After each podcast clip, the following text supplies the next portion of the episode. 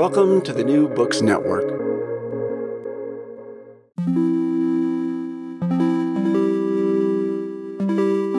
Hello and welcome to the New Books Network. I'm Pierre Larensen. Because I work in art, my Instagram feed is full of images labeled with the hashtag #ArtIsWork. The sentiment these tags convey is perhaps uncontroversial, but the history of art's relationship to labor is complex and far from stable.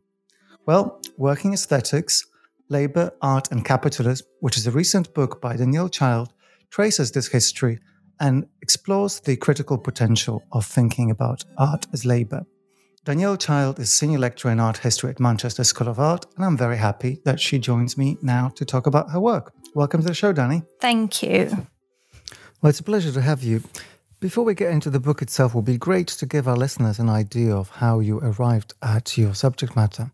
So, my interest in art and labour actually goes back to my undergraduate studies. So, um, I studied art history at the University of Leeds, um, and I stayed there to do my master's and my PhD as well. Um, and while studying on my under, actually on my undergraduate, uh, my BA art, history of art, I realised that there were other people who made works of art for artists. So it wasn't just the the artist in the studio on their own making works, but that there were other employed workers, assistants, um, and later I discovered the fabricators who were making works of art for artists. And one of the things that kind of drove my interest is that I I really wondered why these people weren't being spoken about within art history. That in many ways these these workers were were invisible in the dominant narratives art history. Um, and I should also say that I, I come to this subject from a kind of a personal perspective as well, in that I come from um, a working class background. Um, my father was a manual worker. Um, he was a mechanic, and and so my interest in thinking about where the kind of workers are in in these histories this kind of um, obfuscation of the workers uh, was kind of driven by obviously my history of of coming um, you know being around workers and and thinking about um, class and identity we, within this. Um, so I I wanted to know more and I wanted to make them visible so uh, by the time um, I got to PhD, and obviously then developing that that research um, for the book, I was really quite interested in in figuring out um, or discovering who these workers are and how they work, and how that sits in relation to the kind of the wider economic conditions um, and those of capitalism. So, um, you know, my my research even now um, after after publishing the book is still around class and working conditions and labour and how this manifests within artistic practice. Um, and a key thing within the book and, and within my um, my contemporary research as well is is about the this um, visible invisible dichotomy. You know, at what point are the workers being made visible within contemporary art practice? Well, class and labour are definitely protagonists in the book, and you open the volume beautifully with a reproduction of a 1874 painting by Eyre Crowe, which shows um, a group of women in a street in Wigan in northern England. And this painting hangs in Manchester Art Gallery in the city where you are now. And you remark on the fact that the 19th century criticism of this work centered on not, not the art itself, not the painting, but rather the un- general unsuitability of the subjects, the working class woman, um, which are depicted in it. So this seems to be like a very good way to get into the long and twisted and, and quite difficult relationship between art and history and labor. Yeah, absolutely. So um, the book starts in the 1960s. Um, and I should say that its main focus is the contemporary, but this opening chapter really starts at this point in which um, what's known as the de-skilling thesis, which was made popular by thinkers like Harry Braverman um, in the 1970s, where this de-skilling of work begins to kind of manifest under capitalism. So where I guess historically craft-based skills um, embedded in manual work begin to be um, fragmented. Um, so uh, kind of uh, conditions like Fordism or economic um, working models like Fordism, in which the assembly line is introduced and, and work is um, is made piecemeal, and the worker just gets to to undertake one small part of a of a larger process of work. Um, so I look I look at this moment in which these skills are being fragmented in relation to the um, the emergence of art fabrication firms in the US that are solely kind of dedicated to um, fabricating works of art for artists. So firms like Lippincott Inc., um, who are the, the main case study for this first chapter, but also Carlson and Co. as well. Um, and these are fabrication firms who um, who are employed by artists to make large scale sculpture. So the work that you of the minimalists um, and artists like Claes Oldenburg, these um, kind of works have been fabricated by these um, these art factories, if you like. Well, you do give a sense of the mismatch between the ideas of minimalism and the factory scale of the productions. The first chapter really focuses on this moment and and brings us up to the 1990s, where Lippincott Inc. Um, adapt their working practice. So um, they, uh, if memory serves correct, they get rid of their kind of um, their physical uh, fabrication site, and they they begin to subcontract to um, to other companies. So they their their working practice shifts from one where everything's kind of made on site to one which utilizes the knowledge of um, of people like Donald Lippincott, who who was the you know the head of of Lippincott Inc.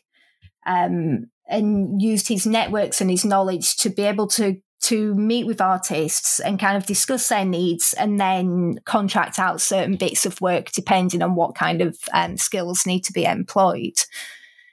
And so the second chapter picks up um, this moment in the around the 1990s um, and moves to London to look at the emergence of the Mike Smith studio, um, which is a kind of fabrication uh, company um, but that bills itself as a facilitators rather than fabricators. So you've got this kind of this shift in in terminology from you know one that's aligned with making to one that's aligned with kind of assisting, um, which I think is quite important because while in the US the fabrication companies like Carlson and Co are kind of re um, are reformulating how they work and, and realigning their practices with one that's contracting out work, um, and especially with Lippincott Inc.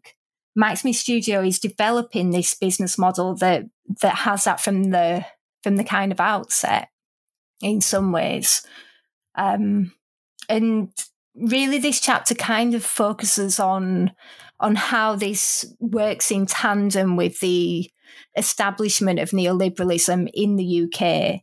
So a kind of a, a very kind of specific form of it, and looking at David Harvey's ideas of flexible uh, flexible accumulation, um, and this shift to a mode of working that's about kind of flexible work, part time, subcontracting, and and how the economic conditions allow for a studio like the Smith Studio to be able to emerge and kind of flourish under these new conditions.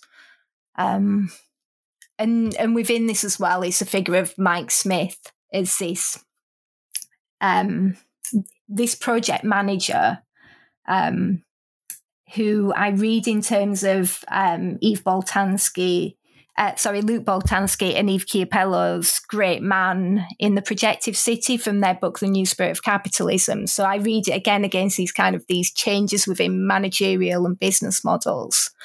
Um, and there's a kind of an understanding that without Mike Smith, the studio wouldn't be what it is. His knowledge um, that that kind of makes the studio and sustains it.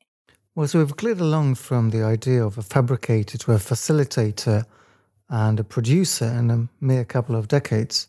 And then the third chapter takes us to uh, looking at the model or the figure of the project manager, but in um, the artist within that role. So I look at um, the artist Thomas Hirschhorn, who um, is a, a well-known um, artist who who engages in in making kind of material objects, but also these projects which are kind of um, uh, socially engaged um, fixed duration projects in sites that are often away from the gallery, well, always away from the gallery space, um, and kind of tangentially linked to um, uh, art fairs or you know kind of sponsorship by um, say the Gramsci Monuments Dia Art Foundation fund it, um, and so I I kind of consider the artist in this role of project manager. What happens when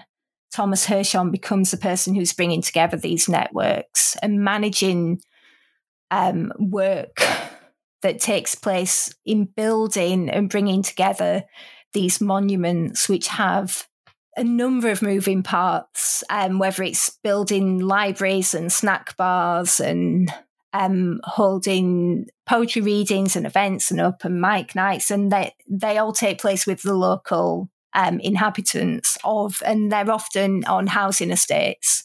Um, with people from kind of um, mixed ethnic backgrounds, so he doesn't want to to make these works necessarily for an art audience. He's interested in engaging the people who live in these communities um, to build these projects.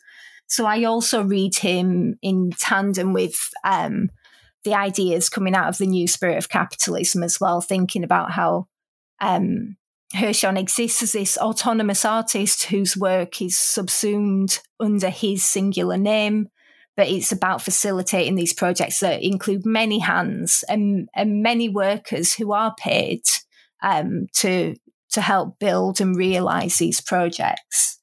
So the first three chapters are kind of based around making i guess kind of loosely but you've got these two kind of fab the fabricator the facilitator and the project manager. Um, and the the final three chapters um, tend to look at more immaterial skills and we're already moving into immaterial skills with project management and building networks um, and knowledge.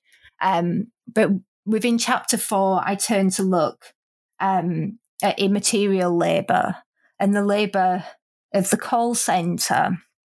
So the case study in chapter four is um, Rimini Protokoll's Calcutta in a Box, which is um, a, a one-to-one phone play. So it's a play that takes place over the telephone between one participant and one actor. Um, but the actor is playing themselves. so, he, he, and but as a worker in a call center, um, and they're based in in Calcutta, in India. Um, it's a play that kind of reveals um, through conversation, kind of assumptions, and it's often um, it's predominantly Western audiences. So the play has been performed at a number of different kind of performance festivals over over the years. Um, so you've often got this kind of revelation of people's assumptions about the call center workers in India. Um, and throughout throughout the play, this is kind of revealing. You get to see the worker, you might dance with them by the end of it, you share a cup of tea, um, and and all these different kind of uh, aspects unfold and I read this against the shift to to immaterial labour within, again, under neoliberalism, within contemporary capitalism, um, and how this kind this these plays work um, in tandem with this image because the the worker, the actor, is is being employed to perform, which is pretty much exactly what happens in a normal call center exchange.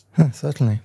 so that you know, there's this kind of moment of, I guess, making us think about uh, this. Well, first of all, the global displacement of labour. You know, um, thinking about these call centres at, at, the other side of the world, again serving um, a Western audience, uh, but also just thinking about about what that work is. You know what where I guess where are the differences and where is it aligned um, through being employed to to talk to someone um, with a script, just like you would under normal kind of call center circumstances as well. And um, but it also subverts that relationship by having a real kind of personal conversation with the the person on the other end of the call, the viewer. So, it, I mean, it's a really complex kind of interesting um, set of ideas to unpack. But that, again, as I say, is read against immaterial labour. So I start to look at um, theory from kind of post autonomia, Italian thinkers, and also people like um, Michael Hardt as well, and Paolo Virno. Um, and, and, unpack these ideas. And this is taken through to chapter five, um, in which I look at the kind of the performative qualities of affective labour, which is another form of immaterial labour, in relation to the art activism of Liberate Tate. Um, and I read, I read a, a couple of their works. Um, I'm really, in terms of thinking about Timepiece, which was a piece that was um, performed, enacted in um, in the Turbine Hall in Tate Modern, thinking about how that space of the Turbine Hall um, is is kind of a public a public space. It's it's open to to anyone to enter, um, and how that kind of allows for this unsanctioned performance to take place. Um, and I read this through thinking about the idea of the virtuoso. Um, again, from from Paolo Virno's um, writings, and the virtuoso was historically aligned with the politician. So thinking about that kind of um, how Liberate Tate re, I guess, reappropriate or realign um, the political with the performative in order to undertake these these very kind of um, political actions that are that are asking for Tate to um, to end their relationship with BP as a sponsor of the galleries. And so, and I I read the, these works as also being um, able to take place because they look like the other things that would happen in the turbine hall. So the uh, a visitor to, to Tate Modern isn't sure if it's sanctioned or not. Um, and they have Liberate Tate had this interesting relationship with the Tate. So when um, when they gifted, they tried to gift um, a, a propeller from a wind turbine to the Tate in one of their performances called The Gift. Um, Tate refused the gift, but they kept um, the documentation, and it's in the Tate archive. So there's that real interesting relationship with Tate and Liberate Tate as well. They've not rejected them as kind of activists um, who who come and disrupt their space. They you know by you know what does that mean to to take the documentation and and place it in the archive in in the space that they're that they're undertaking these actions. We seem to have gone full circle from the industrial specularities of Lippincott's fabrications in times of minimalism to the industrial spectacular of a wind turbine at Tate now. But you end the book with an example of a practice that is far less material than either of these, and an example that's a little bit closer to what's happening in the news at the moment. The final chapter then moves on again to another group who um, who have been engaged in activism in the digital realm, uh, which is eToy, and I look at digital labour. So I should say that each um, each chapter takes a, a model of labour and a case study um, and reads the case study in relation to this model of labour that's contemporaneous to the um, the moment in which these um, these works are taking place.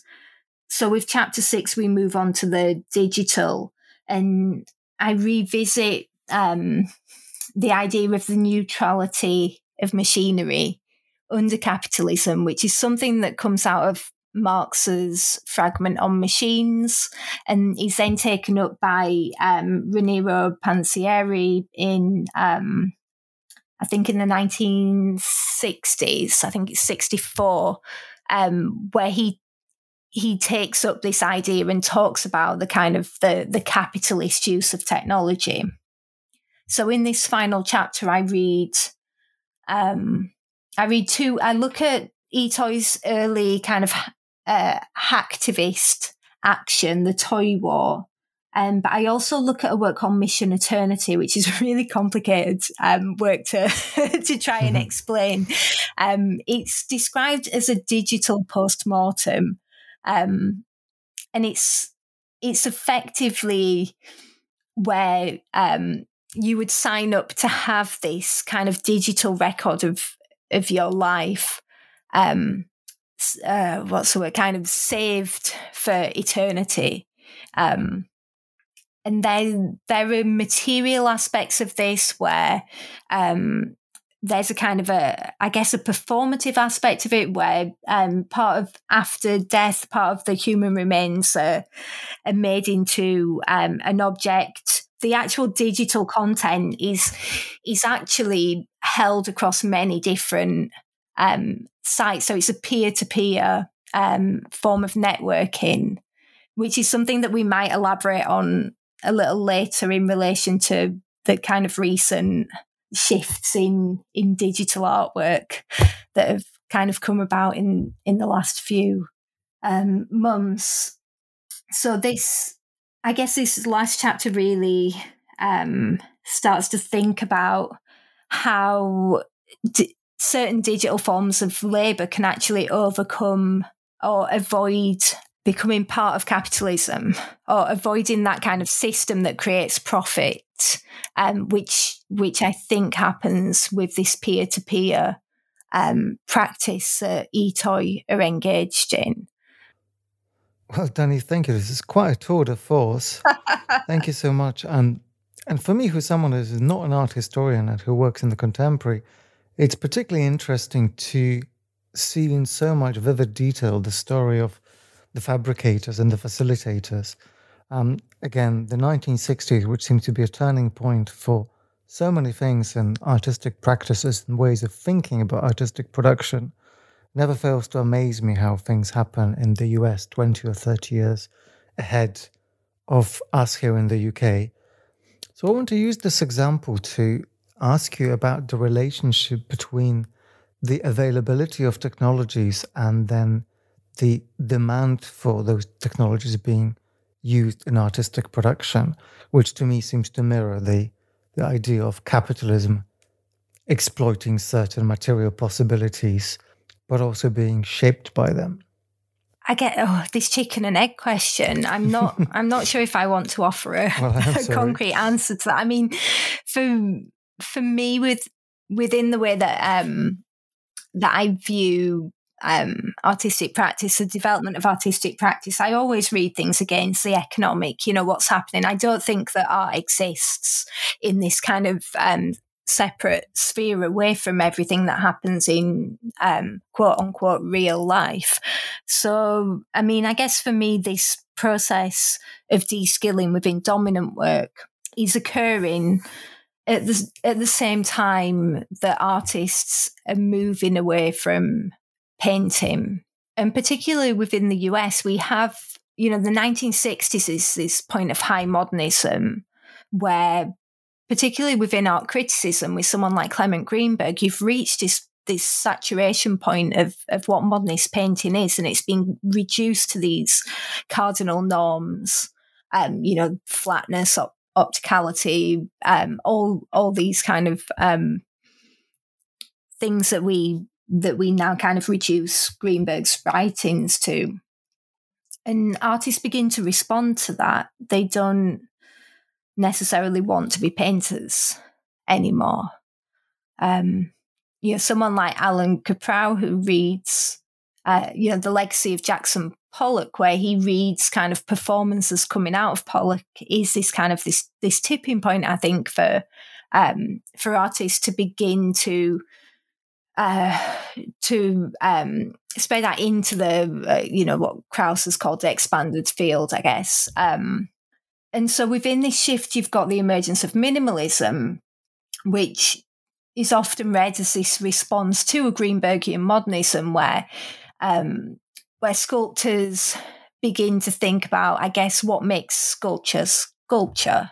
What are the qualities, just as Greenberg did with painting, what are the qualities that make painting paint solely painting, two dimensionality, um, and all these things you know, within um, these debates within Artforum, you know, with Donald Judd and specific objects and um, and Andre, Carl Andre gets involved as well with and um, Robert Morris, you get this this moment in which sculpture starts to kind of turn into objects and think about what what is it about sculpture that makes it exclusively sculpture. And I think minimalism comes out of this. So that within this there's an eradication of the artist's hand, of gesture. And so the employment of a fabricator then further distances the artist from the making of, of their work. But I mean, there's also within this, there's also the question of scale. So at this point, sculpture becomes public sculpture becomes larger in scale. And so practically, um, a single artist cannot manufacture a, a large scale piece of work out of metal on their own. And there are all these skills that you need to do that, such as welding and, um, you know, whatever else. So when Lippincott Inc. emerged, it, it was to facilitate this, um, this fabrication of these large scale kind of public works that were going to be often sited outdoors. And we, within Lippincott Inc., there's also this. Um, I've forgotten how they frame it, like um, uh, land in which these works can also be kind of um, displayed, like a showroom, like an outdoor showroom.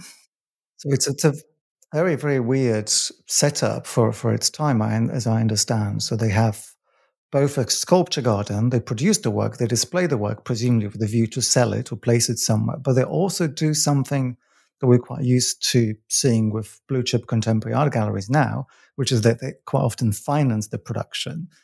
In what you said, I'm I'm I'm interested in a what to me seems a bit like a paradox. So in this break with history that results in de-skilling, there's a moment in which the artist no longer has the skills, no longer has the knowledge to produce the kind of work that they want to pr- produce.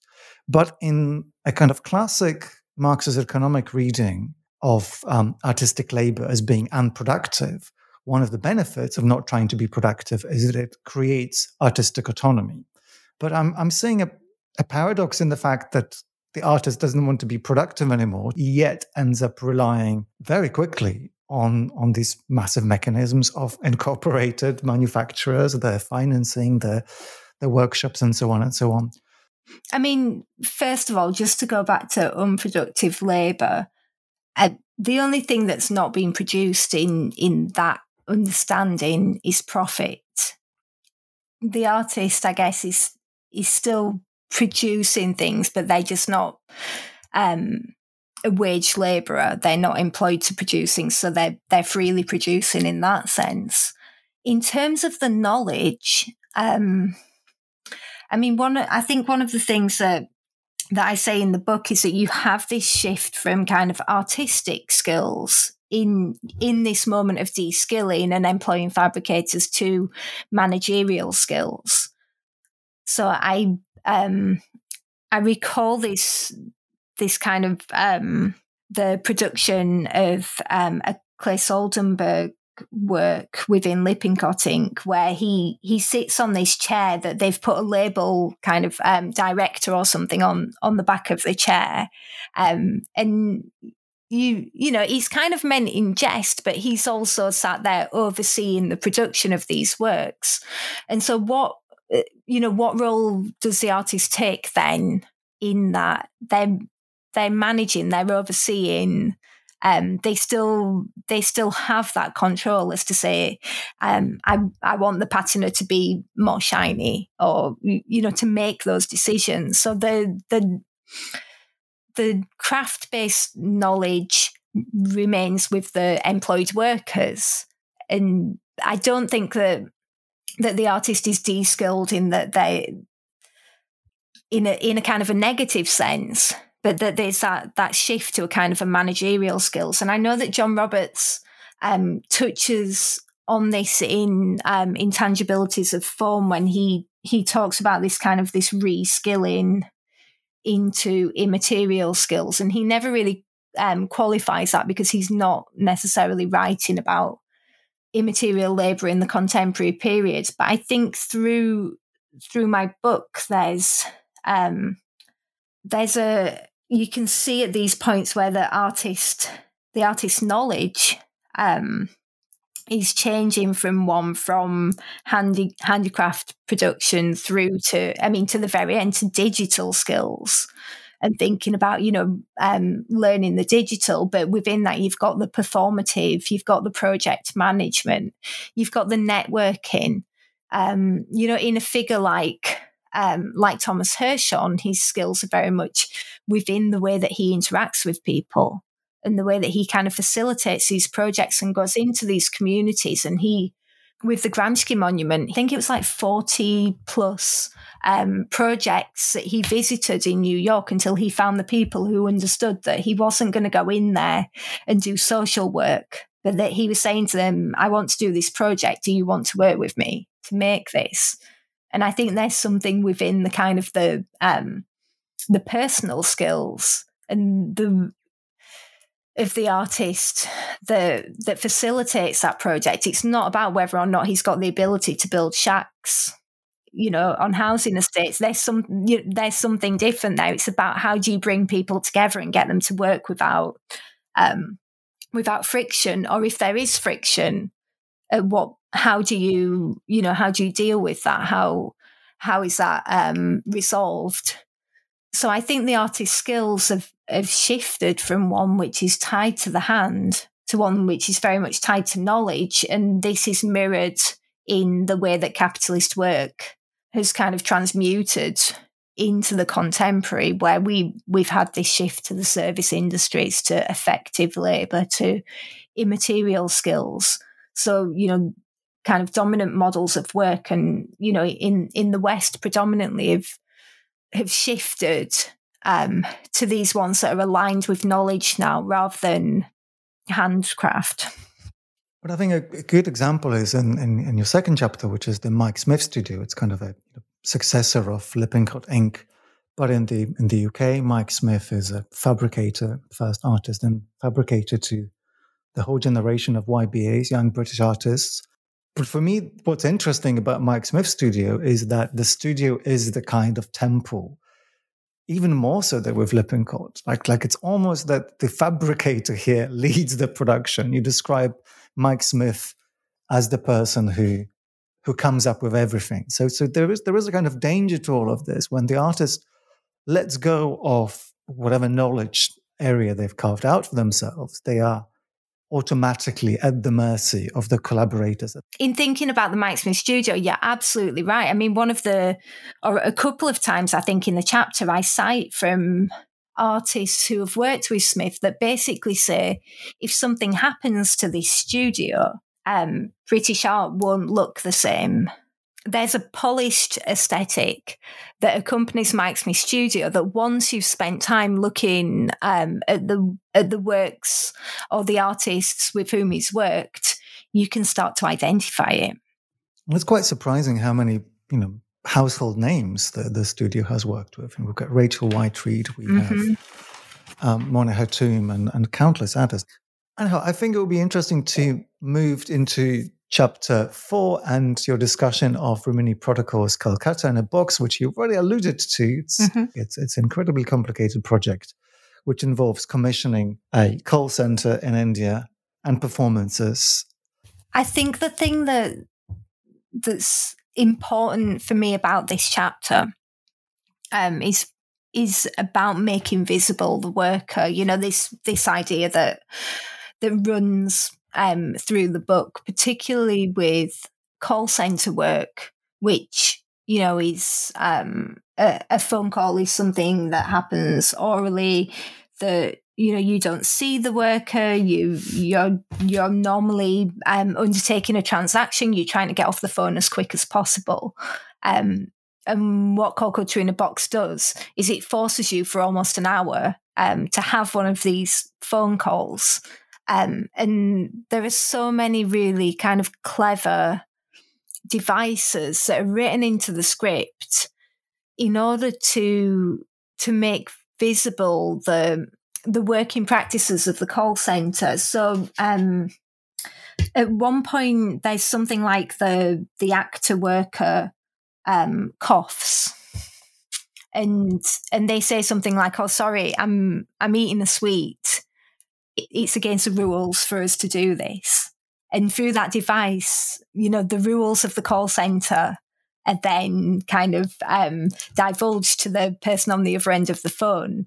And you, and you know, it just exposes the kind of the conditions um, of labour within these call centres. You you find out that the um, the other call centre workers who are employed um, as actual call center workers and not play performers um, are, are working on different timescales. So they they're speaking to people in Australia um, and the United States, I think. So they, you know, there's this whole kind of you realize that these are people on the other side of the world who are working during nighttime when you're talking to them during daytime. there's just a lot of really clever kind of devices that are built into this play to expose these real conditions of labour whilst making it a kind of a, a, casual conversation. There are prompts, there are questions um, that the call centre worker asks the um, the viewer, the the participant. But really, on the script, there's it says something like the main aim is really just to have a conversation. You're not really interested about selling, um, you know, the the audience member something. It's about ha- having this conversation and getting to know the person on the other end of the phone better. Um, and there's one particular bit that I like where the worker shares an image and they say something like, Oh, who do you think this is? And obviously, the audience member is meant to think that, that the image is the worker. Um, and there's a, a, further revelation that this is actually um, a kind of a domestic worker employed by the call center worker in the home. Um, and suddenly those kind of the, the class based um, assumptions are again kind of shifted. So you have another model of labour that the call centre worker um, employs a domestic worker in the home, and that then the domestic workers revealed. And you know, there's just like the, these kind of loads of ways in which work is made visible without naming it through the play which I which I think is really interesting. And this is all done through the same format of the, the call center work, um, the you know typical call center work would employ.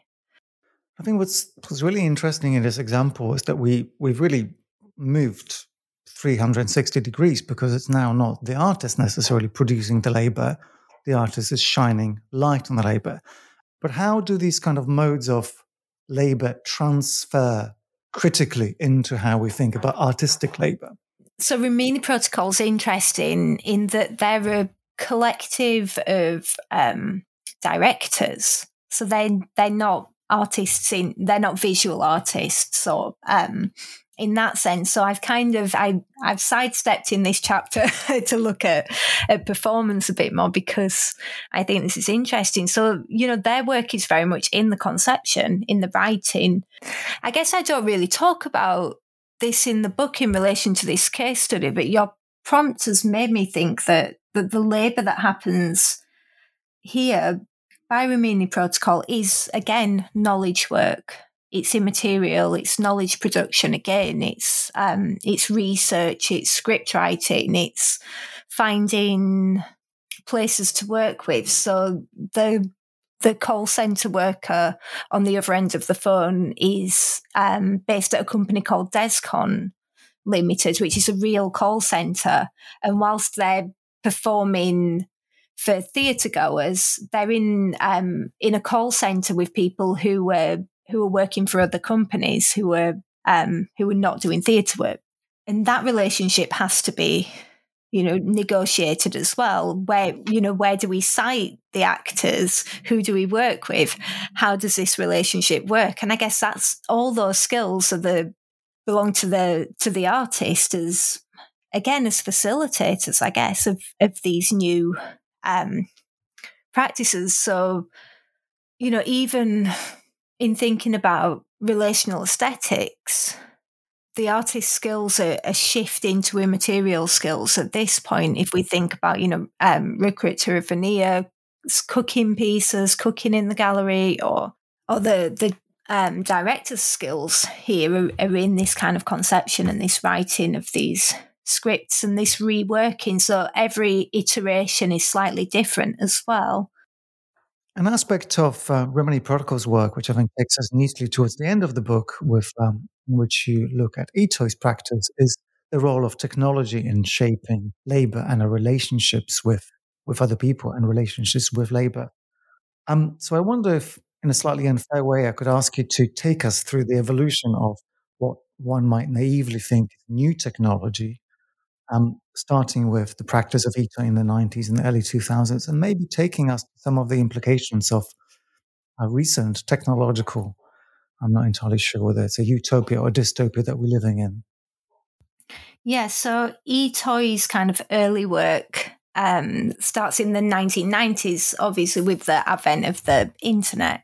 So they're kind of utilizing digital skills and I guess things like coding um, to first of all engage in in this form of hacktivism with the the Toywar that I briefly um, talk about in in this final chapter.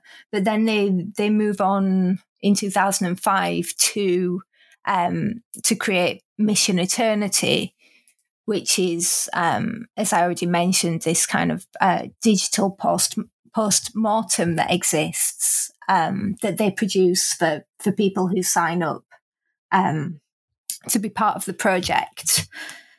So one of the things that I think is really interesting about Mission Eternity and, and the kind of the digital labour is that it's dispersed. That the the labour is all or is often done by anonymous workers who sign up to participate in the project and offer their kind of their their digital labor um, to the project. So this happens in a kind of a peer to peer process in which if you sign up, you dedicate something like at least 50 megabytes of space um, and you download the, the program that, that runs in the background of, of your computer. Um, and this holds some of the information and some information is held on someone else's unit etc etc and and so all this kind of this digital information is dispersed and it relies on on people continuing to to presumably run these programs um, in order for it to to keep going.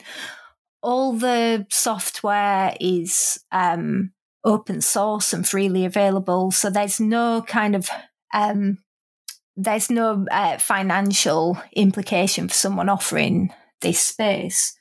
So it's eToy a not for profit organisation. So they run as a corporation, but it's not for profit.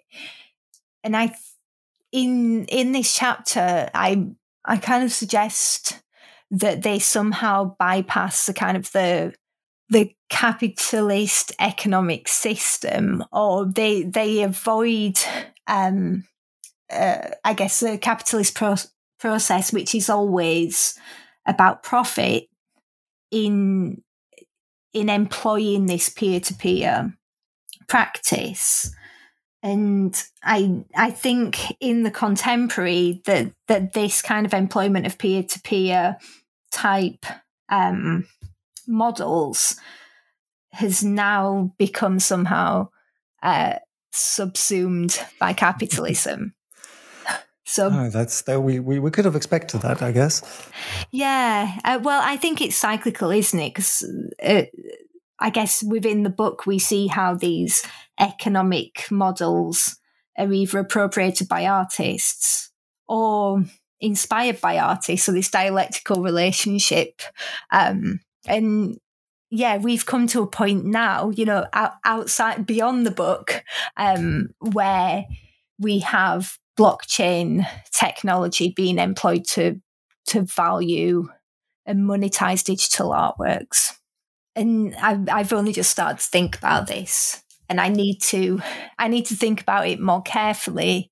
Um, but already with um, the non fungible tokens being employed in these um, these high value works of art. I'm thinking about the Benjaminian aura, um, and and what that what that means, how we might rethink. Mm. I guess the work of art in, in digital reproduction. now, you know, and the, this um, how can a digital work of art be unique? Well, I'm, I'm going to quote a tweet from, from someone who I think works at Christie's to, to suggest that the aura has transferred now to the transaction itself, which I think is is a fantastic way to kind of leave us with a with a conundrum. And I wonder if I can ask you to speculate even further. We just talked about NFTs and and the conundrum that they are going to pose. Um, so, not assuming that this is your your area of research, it would be great to hear where your work is taking you now. So my current work is returning um, back to ideas of class. So I've been I've been working on thinking about working class identity within contemporary art as well. Um, and returning to works like um, Tracey Emin's Why I Never Became a Dancer video from um, the mid 1990s, which is based in Margate and looking at the history um, of Margate in relation to um, Emin's working class identity and how that's embedded within um, within the video. Last unfair question: Do you think the pandemic tests these ideas in any particular way, or changes how we should think about artistic labor? So, of course, we're in a situation where most of the world's creative producers have either been put on furlough if they're lucky or have just completely lost their incomes and frameworks of validation and, and, and so on and so on. Yeah. And thinking about their work through the lens of labor, which obviously places it in contention with ideas of labor that apply in any other industry, we kind of have to face really brutal realities of, say, supply and demand and sustainability of some of these practices. One of the things that's become really obvious is who sustains well, who sustains society, first of all? You know, um, it's no surprise that the key workers that have been identified during the pandemic are people who are often the kind of the, the lowest paid. So uh, again, my interest in kind of class relations comes into play there, but also within the art world as well. The people, um, it, it's really apparent that the people who sustain the art world are freelancers, people on zero hours contracts. So I think, you know, the the inequalities within the art world have become more apparent. It's made visible these workers. So the people who who were and were not able to apply for the the funding in the first instance to kind of um, to maintain themselves during periods of, of lockdown and, and furlough in the UK. Um, in terms of artistic labour, you know, people haven't had access to, to their own studios to make work. I imagine that there's been a lot of kind of um, bedroom making, um, you know, making at that, home. That might not be that much of a change for many no, artists. No, no, well, of course, but um, I, you know, I think it's at the same time that that these practices have have been ad- adapting or or or just disappearing because of the pandemic. There's also this kind of this this narrative about how creativity can can help people through um, through the pandemic. And there's this weird thing where creativity has been really valued, and you know things like Grayson's Art Club on TV, where Grayson Perry's inviting people to make work and send it in, is in complete contrast to the kind of the the undervaluing of of of the arts at the same time. You know where where funding particularly for freelancers wasn't there at the beginning. Um, and people who's and i'm not just talking about the the visual arts but you know the arts more widely like um, uh, sound engineers and you know the people who um, are supporting performance and, and and gigs and festivals and so I think the pandemic allow, allows us to see who who is sustaining um, and hopefully a reconsideration of of how they're valued. Well, let's get to work. We're speaking on we're speaking a day after the UK's toughest lockdown restrictions have been lifted. So I think there's there's a new hope on the horizon. Yeah. Danielle Child, thank you so much for joining me. Oh, thank you. Thank you so much for having me. Working Aesthetics, Labour, Art and Capitalism by Danielle Child is published by Bloomsbury. I'm Pierre d'Alancaisez, and the editor is Marshall Poe. Thank you for listening and join us next time.